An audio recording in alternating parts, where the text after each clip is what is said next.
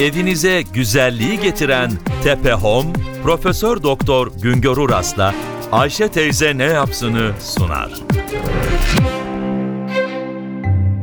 Merhaba sayın dinleyenler, merhaba Ayşe Hanım teyze, merhaba Ali Rıza Bey amca. İş talebe değil de ihracat artışına dayalı olarak büyümek istiyoruz. İhracat artsın ki üretim de artsın, büyüyelim diyoruz. İhracatın artması dünya pazarlarında talebi olan malları dünya kalitesi ve dünya fiyatı ile üretmemize bağlı. Çünkü dünya piyasasında küresel pazarda büyük bir rekabet var. Türkiye'nin dünya pazarında talebi olan malları dünya kalitesi ve fiyatı ile üretip üretmediğinin göstergesi ise Türkiye'nin küresel rekabet yahut da başka ifadeyle dünya ülkeleri arasındaki rekabet sıralamasıdır. Ülkelerin rekabet güçlerini belirlemek için hazırlanan küresel rekabet raporuna göre küresel rekabet gücü bakımından Türkiye 148 ülke arasında 44. sırada.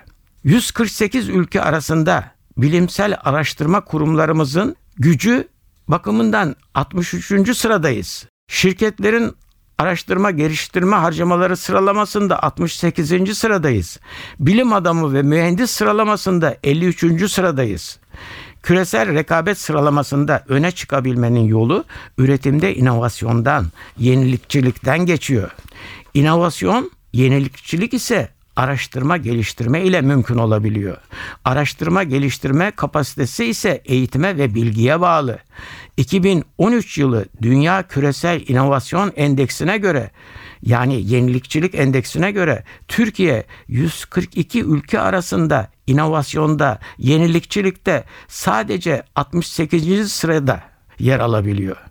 Türkiye'nin inovasyon konusunda geriliğinin arkasında bilimsel araştırma kurumlarının yetersizliği, şirketlerin araştırma geliştirmeye önem vermemeleri, şirketlerin araştırma ve geliştirme için para harcayamamaları, eleman çalıştıramamaları ve nihayet üniversite öğretim üyelerinin araştırma geliştirme yapacak güçte olmamaları var.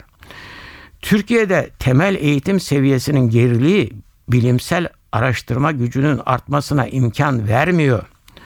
OECD tarafından düzenlenen ve 15 yaşındaki öğrencilerin temel eğitim seviyelerini gösteren araştırma sonuçlarına göre ki buna PISA testi sonuçları diyorlar.